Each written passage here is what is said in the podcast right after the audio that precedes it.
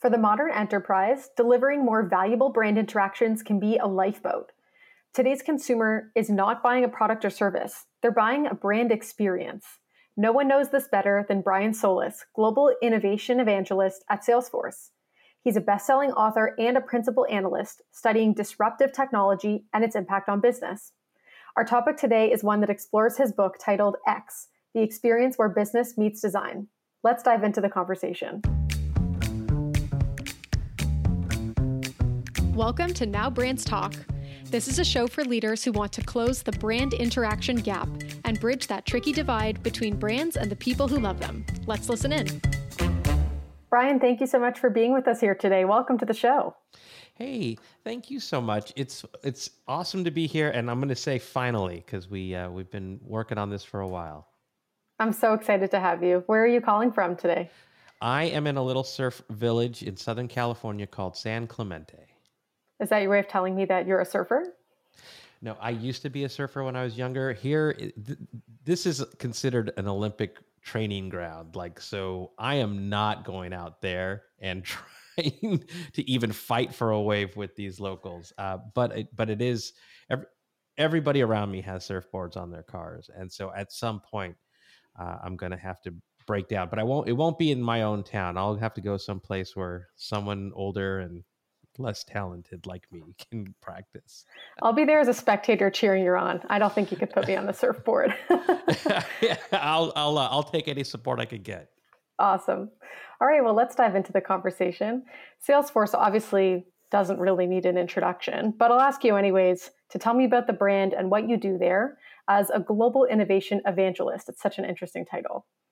You know, it is an interesting title, and it, it, it sort of stokes the imagination. So, Salesforce is the number one uh, world's CRM company, but we're so much more than that. You know, we're really a, the platform for business transformation uh, and helping companies get closer to their customers and their employees uh, to basically deliver the type of experiences employees and customers need in this digital first world. And as a global innovation evangelist, it sort of builds on my career uh, as being a digital anthropologist, a principal analyst, and, and a practicing futurist around translating these trends, understanding how technology is affecting or reshaping markets, how we work, how we shop, how we learn, and playing out those trends from a human centered perspective so that businesses aren't just using technology to digitize old processes, but that they're exploring ways to take this opportunity to transform their businesses, explore business model innovation for what's basically an entirely new era. I call it the novel economy, uh, one without a playbook. Well, you mentioned something uh, in that description just now about the importance of experience, and that's really the topic of today um, and something that you have literally written a book about, the book about. Um, so I want to align on terminology before we go a little bit further. How would you define an experience? Yeah, well, thank you for that. And, and I, I'm going to jump in as the author of that book. Uh, it's called X, and the one before it was called WTF What's the Future? And both build, they're like a brother and sister book, both build on this notion of experiences from the customer's perspective. So when we talk about CX or customer experience, I'll always put an apostrophe S, the customer's experience, because it's a it's a, a reminder that we tend to think about design and technology from the inside out. Look at the existing journey. Where can we make improvements? What do we need to digitize? What's missing? But the way that I design experience is based on that methodology around what does someone feel? What does someone think in any given touch point? And it's important because when I was writing the book, I tried to find an experience definition that I would just attribute to someone because I figured there had to, to be one.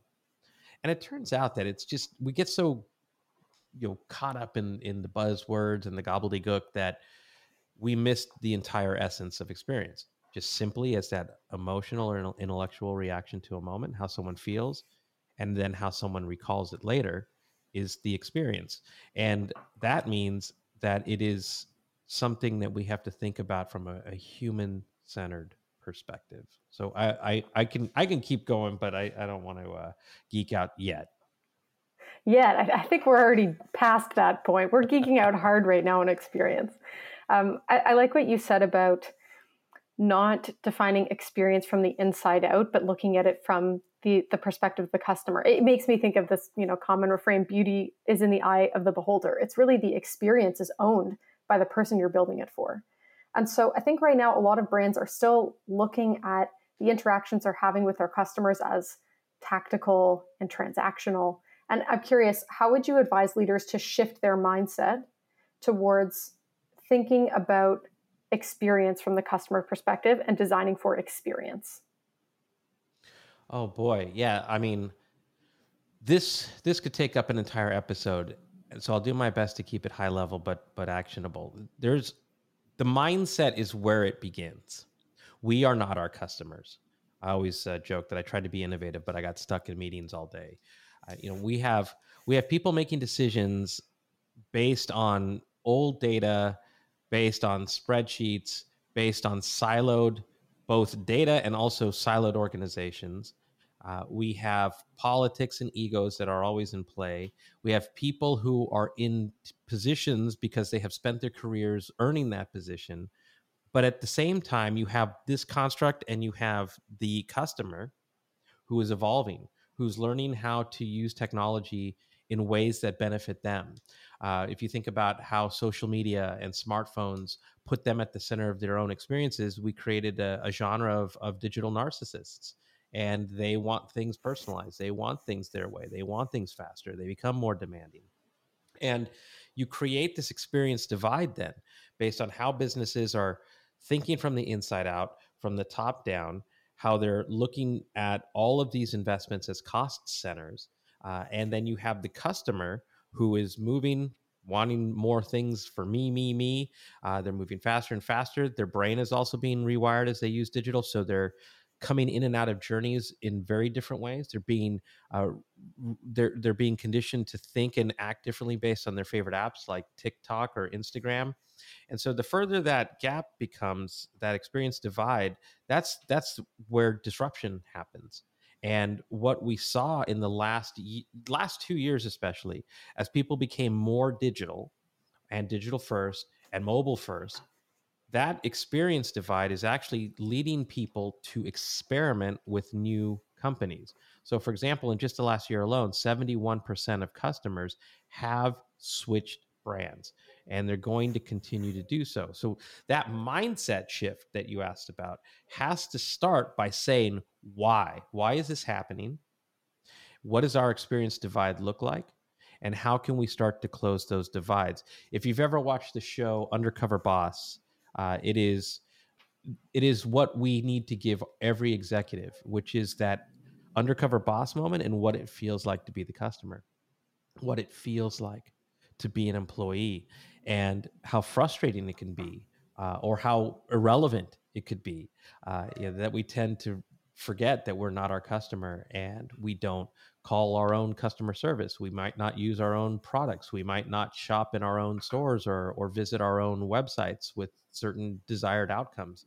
And so we just get into this mode of optimizing and scaling and making things more efficient and looking for ways to automate yesterday's experiences that were probably terrible to begin with. So there is some work that we have to do with inspiring our executives with that new narrative to connect the dots between them and people and how those people are evolving what you're saying really resonates with me. First of all, Undercover Boss, I can't bring myself. To, it's so emotional. I get so choked up at the end of the episode, and I, I can't.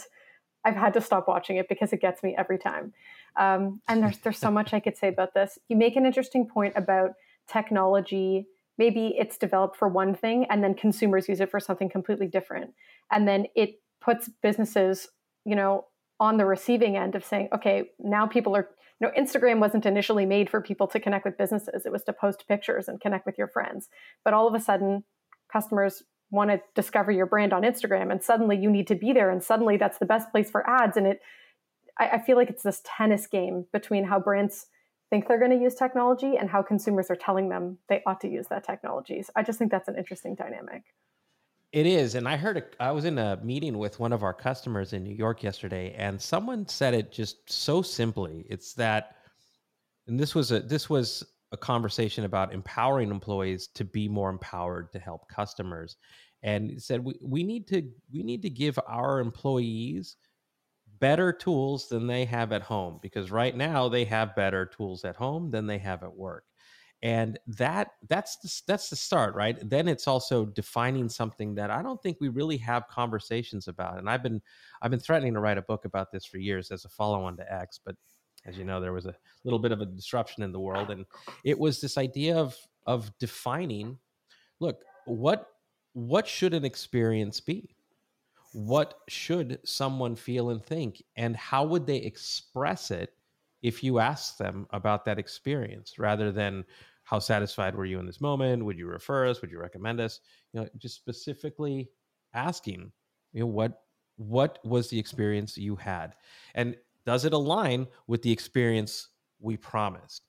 And understanding that it's now something that is felt from within that it's interpreted here and here and then expressed in terms of how our own filters allow it to come back out what we need is an experience style guide right? We have a brand style guide but we don't have an experience style guide and i really think that this is what would be a unifier for cross functional collaboration so that there's almost like a baton that goes between customer service between marketing between commerce uh, between field service, whoever, whatever it is, that we're all working towards designing and delivering that experience, and that people then, and we're measuring what people are interpreting that experience to be and is it adding value to someone's life or is it not?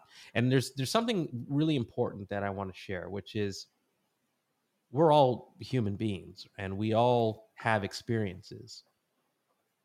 There are only two experiences that we remember experiences that suck and experiences that are extraordinary. Anything in between is forgettable. And that's the thing about the journey that we have to remember. Sometimes when we digitize something or automate something to make it work, or we put in a chat bot, or we put in self service, what have you, we're just facilitating transactional experiences that are forgettable, uh, maybe effective, but not memorable. And then someone might say, well, why do we need to make everything memorable? Because the digital narcissist expects things to be better, more convenient, more personal. And that is why an experience style guide should dictate then how we use technology. I love this idea of an experience style guide. And I, I want to bring back something you said earlier about, you know, are we optimizing something antiquated or are we building experiences that consumers are expecting in the future? Um, and so it, it makes me think about the retail experience, right? Big brands hire full time employees and consultants to help them design a retail experience, and the whole store is laid out very strategically. What you're saying now kind of parallels to this thinking, and that you know maybe we shouldn't be limited anymore to the way that retail stores used to be built, that the way people expect to shop now is very different. And so, how can we get outside the confines of, well, we have this box to play in and make a store. Therefore, this is, um, you know, this is the the framework for how we design experiences versus what people expect a shopping experience to be in the future. How do we build for that instead of optimizing on something that doesn't really confine us anymore? Yeah, yeah. What a great question. Uh, you know, there is there is something that I mean, I geek out on this pretty pretty uh, extensively, and so let me start with the geek out, but I'll I'll go back.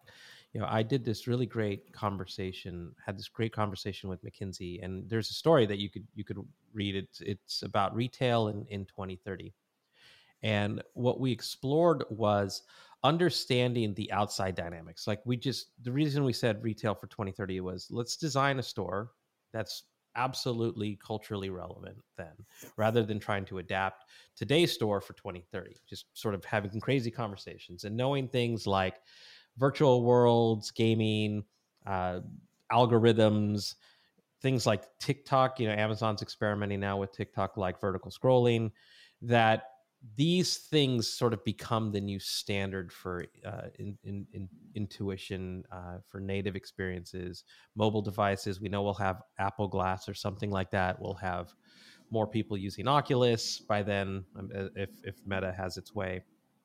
And that means that we don't take traditional retail design and visual merchandising from yesterday's playbook. We take it from game design we take it from user experience design and user interface design, uh, and we create sort of this physical, but also hybrid, and then also online integrated experience that's just blended. Uh, and it reimagines then what shelves look like, what wall space looks like, what smells and sounds are, the role of the representative, and then the role of technology in facilitating front and back transactions so that we're catering to people in ways that are more like Disney World meets Roblox uh, than we are in your traditional store with shelves and point of purchase and checkout lanes or even self checkout lanes and just just all of yesterday's design techniques. Not saying that there's not that we can't borrow from that but it was just an exploration of that. And so one of the things that i had said was that you know we can't really build fixed structures that rely on business models that only focus value on how much can we squeeze out of this design before we need a remodel or how can we use innovative technologies to digitize these analog experiences? I think the business of whether it's retail or whether it's healthcare or anything really that involves people the business model is remodeling. It's about agility evolution and staying culturally relevant is really what i think this is about. And wherever you can bring in insights that push you forward uh, in ways that are going to deliver value to the person. Like you said, beauty is in the eye of the beholder, values in the eye of the beholder. That will help you experiment in new ways that break out of those confines. So we're not just iterating forward, but we're also innovating forward, and that that's pretty powerful. I love what you've said about culturally relevant experience, and I think you've you've really told the story about the importance of customer centricity and thinking about this is the customer's experience. How do we build the next generation experience that they expect of us? Um, so I selfishly want to keep asking you questions that I have for you, but we do have an audience question that I want to send your way. Uh, this came from one of our listeners who emailed us at podcast at ada.support. Ashton asks, what role do you see technology and software playing in enabling these brand experiences? Well, they're they're they're one and the same. You know, there's software that faces the employee, and there's software that's going to face the customer. And uh, I have this one uh, image that I share often that sort of says, you know, a Google experience, an Apple.com experience, your experience. And it's like all chaotic and stuff everywhere and discombobulated. And people have to have training manuals in order to figure out how to use your sites. And all kinds of verbiage or PDFs, and you know, it it it just doesn't work at the speed that our brains are being conditioned to to operate at, and how fast we can move, and how we multitask. So I think about this is why I talk about user experience and user interface design. Like, what could we learn from TikToks and Instagrams of the world, or Snapchats of the world, or your favorite apps, whatever they are, and then understanding. You know, you'll hear things like, "What are the jobs to be done?" I think about what are the jobs to be done, and then also how should the job be done? Because we're shifting from what we sell to how we sell. That means that the employee experience and the customer experience have to be incredibly native and intuitive uh, for whatever the series of potential jobs or outcomes are necessary for those given moments. And I think that software powered by artificial intelligence and, of course, leveraged by insights that are connected to the customer or to the employee, we can have real time, very dynamic experiences that software can facilitate on, on, on all sides. But that takes a reimagined sort of approach for experience. So I think that I know this is a lot to ask, but I think that businesses need to look at how can we improve things for today so that our customers and our employees know that we're working on this, while also creating a separate roadmap of what would that innovation look like differently. I'll give you an example. I've been reading. Uh, and well, actually, in working with with with one of these these companies, uh, where we're taking the concept of a traditional retail space and making it for the digital first customer. So you would only visit this space if you are that digital first customer. Uh, that software is facilitating uh, pickup in a more delightful and, and, easier way. Software is blending with your mobile device as you're shopping and understanding what are some of the solutions so that you're not just browsing all of these different aisles, that you can request for assistance and that person will come to you rather than wandering aimlessly through aisles to find someone.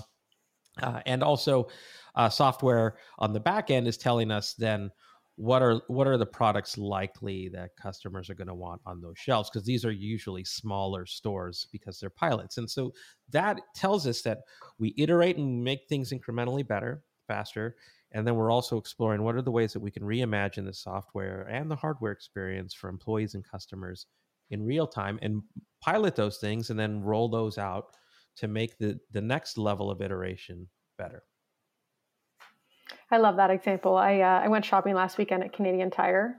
Uh, I'm based in Toronto, Canada, so Canadian Tires are go to for everything you need for your house. I know they're they're a customer of ours. Yes. Oh, there you go. Okay, so I went to Canadian Tire the other day, and actually, my dad taught me something. Uh, it's not quite as immersive a digital experience as you've described, but you can go on the website, put in your home store, say the product you're looking for, and it tells you exactly what aisle to go to.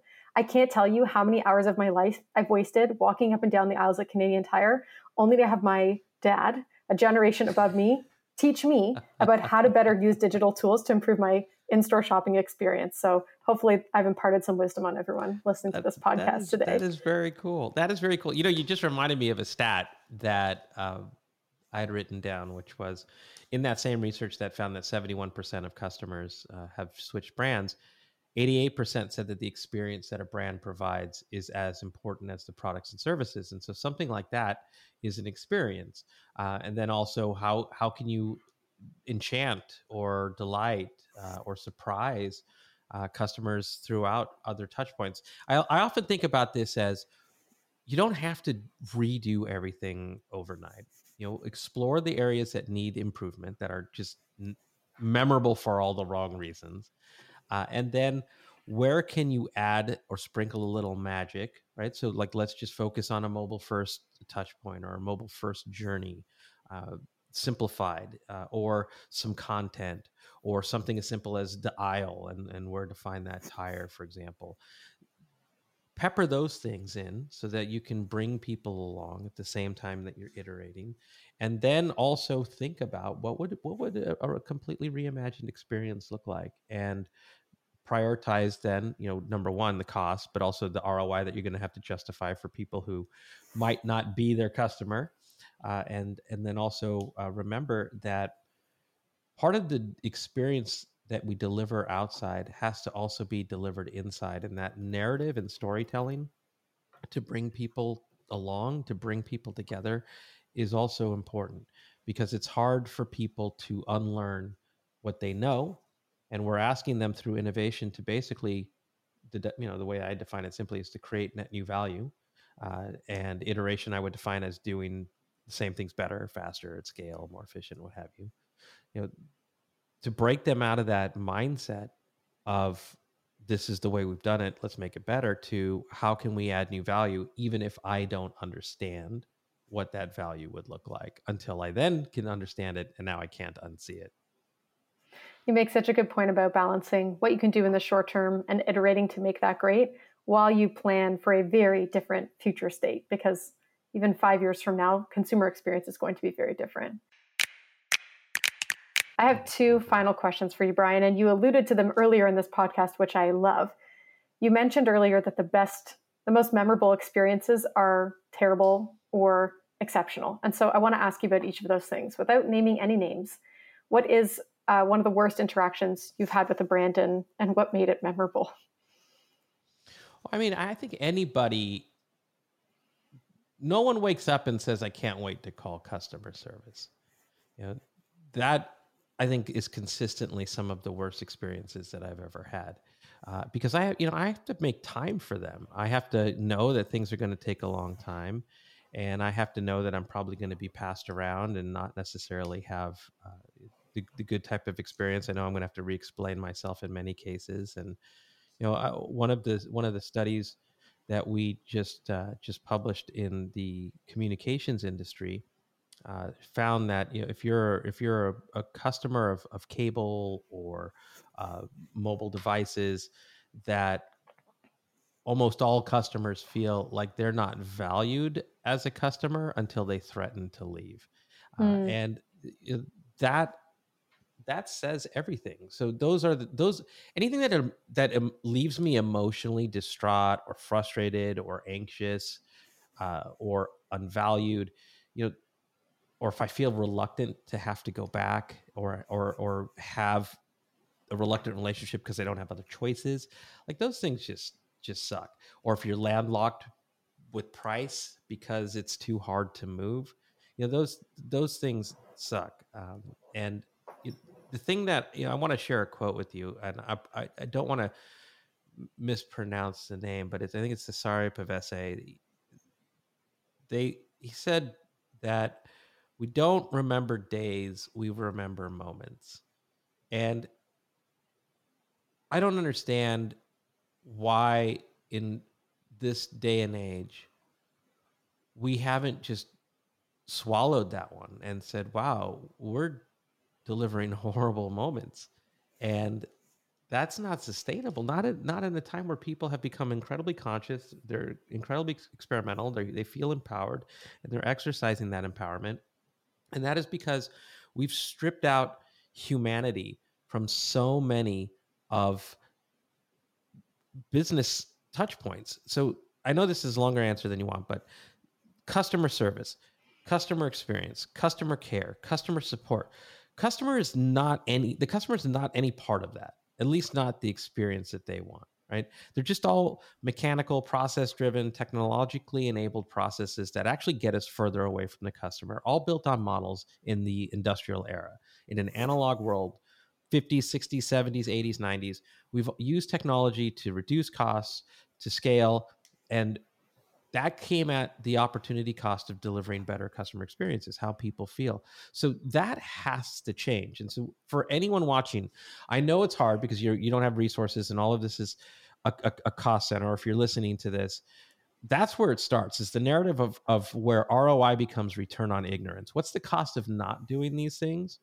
How much does it cost to lose customers and how much does it cost to acquire customers? Because if you flip that and we do the math because there's always math that can show that these are investments. Like any venture capital is going to look at an investment for a return because they're creating new markets and new experiences. So we have to become sort of like mini VCs within within our organization. Is if people if loyalty is up for grabs and retention is mission critical, then how do we tie that to the ROI of making experiences better and what are the most critical areas where those experiences are are re- delivering horrible or reluctant engagements? And let's start working together to fix those and also then as we get better as we feel more confident as we get the narrative to the c suite to see what's possible let's then invest in creating the types of experiences that aren't going to just keep people loyal. But this also becomes an opportunity for every business to to acquire the customers who are leaving the businesses that aren't doing this. You make such a great point about prioritizing the customer's experience first and using technology in that relationship to rehumanize it. I think um, you know you've, you've been critical in our discussion so far of businesses using technology to automate or to you know optimize on old processes that still aren't putting the customer first. And I think um, you've really hit the nail on the head that when you put the experience of the customer first, that will drive. Mm-hmm. Sure, that's going to drive you to invest in automation and artificial intelligence, but it has to be in the best interest of the customer because that, in addition to driving cost savings, is also going to drive retention and loyalty, which is very much up for grabs. Yes, Final question what, I have for you now is I just got to add, you know, and, and I'll I'll write it down so I could I could expand upon it if if it comes up. But it, what we're really talking about is empathy, right there. A hundred percent. I feel like we could go on a deep dive discussion about that, Brian. I'll be following up with you. Um, the final question I have for you is about um, a memorable experience that was memorable because it was fantastic. So, would love for you to name the brand if you'd like, but uh, maybe tell us about a great brand interaction that you had. Oh boy, they're always so they're always so memorable for different reasons, and I wish that they were all representative of one company. Um, the the ones that I remember the most are those that are that are personalized um, and that are special uh, and that make me feel like like I'm the only customer that they have, and that could be done in such such simple such simple ways. Uh, you know, for example uh, I had to I had to buy a, a, car recently, and I don't think the car buying experience is one that is is usually associated with the word exceptional, unless it's exceptionally bad, or frustrating, or long. Uh, but I I, I had uh, I had someone who took the time to understand what I didn't like about the process, and then went out of his way to make the process better uh, and even pre-setting certain things. He didn't hit it 100%. Boy, there, there were areas that uh, he could have, but but it was his follow-up that was really nice. Um, and he he stayed in contact for a while actually, uh, just checking on things and noticing some personal things. Did did some googling, and it was just it was just really nice.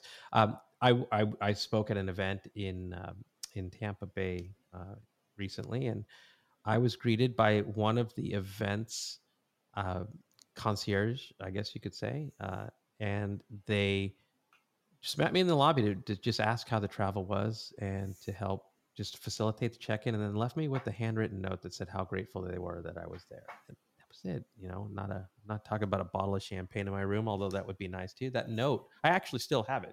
It was very nice. Uh, I could keep going, but it's these touches that and that's i guess it's it's you know again it's the touch point.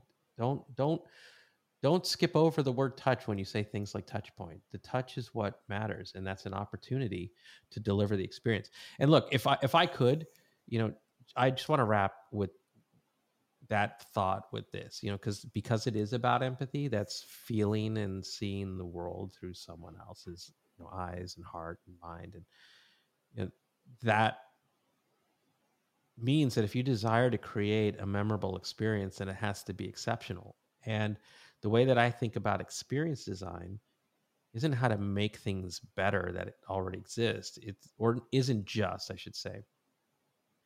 It's also like how I, am a big fan of Disney, and when I wrote my last uh, last couple of books, I used a, a, the Disney storyboarding technique, and I hired uh, a gentleman by the name of Nicholas Sung, who used to be a former Pixar Disney storyboard artist.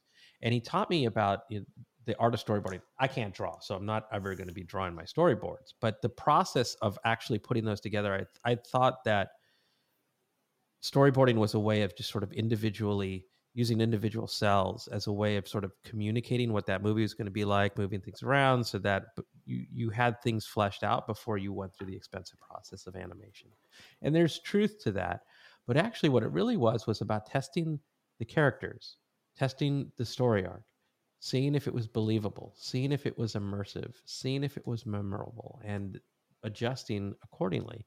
Uh, and I think about journey mapping as stripping out the humanity of that. And I would think more about customer experience as a storyboarding process uh, because that is, you know, for people who th- write the best songs or the best books or the best make the best movies. That that's sort of the process that I would think about in terms of experience design moving forward. It's a different approach, and it's not just a mindset; it's a heart set. Ooh, a heart set. I'm gonna let that one sink in for a minute. So, Brian, before we go, I'd like to highlight some of the key takeaways from our discussion. Number one, your interaction strategy should revolve around the customer first. The best brand interactions are memorable because they are exceptional. Number two, while you're optimizing your current interaction strategy, don't lose sight of the long term need to innovate to meet future customer expectations. And finally, don't let technology dehumanize the interactions that you have with your customers. Add technology to your CX tech stack to help you be more empathetic to your customers and earn their loyalty. Brian, thank you so much for being on the show today. I really appreciated your insights and the mention of Disney. Any podcast that mentions Disney is a is a highlight for me. How can people stay in touch with you if they'd like after listening to this episode? Uh, well, uh, I'm at Brian Solis basically on most of the socials out there, and and I don't have a community manager, so I'm the one reading and, and responding. Uh, that's the best way, or or Brian at briansolis.com or briansolis.com. You you choose. That's great, Brian. I'll definitely be touching base to continue our conversation. And if you'd like to connect with me, you can absolutely find me on LinkedIn. Thank you so much for listening to today's episode of Now Brands Talk. If you have any burning brand interaction questions or would like to give us some feedback, you can send us an email anytime at podcast at ada.support. And if you'd like to hear more conversations about closing the brand interaction gap, subscribe wherever you like to listen to podcasts. You've been listening to Now Brands Talk, a podcast by Ada. Stay connected by subscribing to the show, leaving us a rating and comment, and emailing us your feedback and questions at podcast at ada.support. Your support and feedback ensure future episodes will address your interests with fresh discussion and insight about how brands talk. Thank you so much for joining us. Until next time.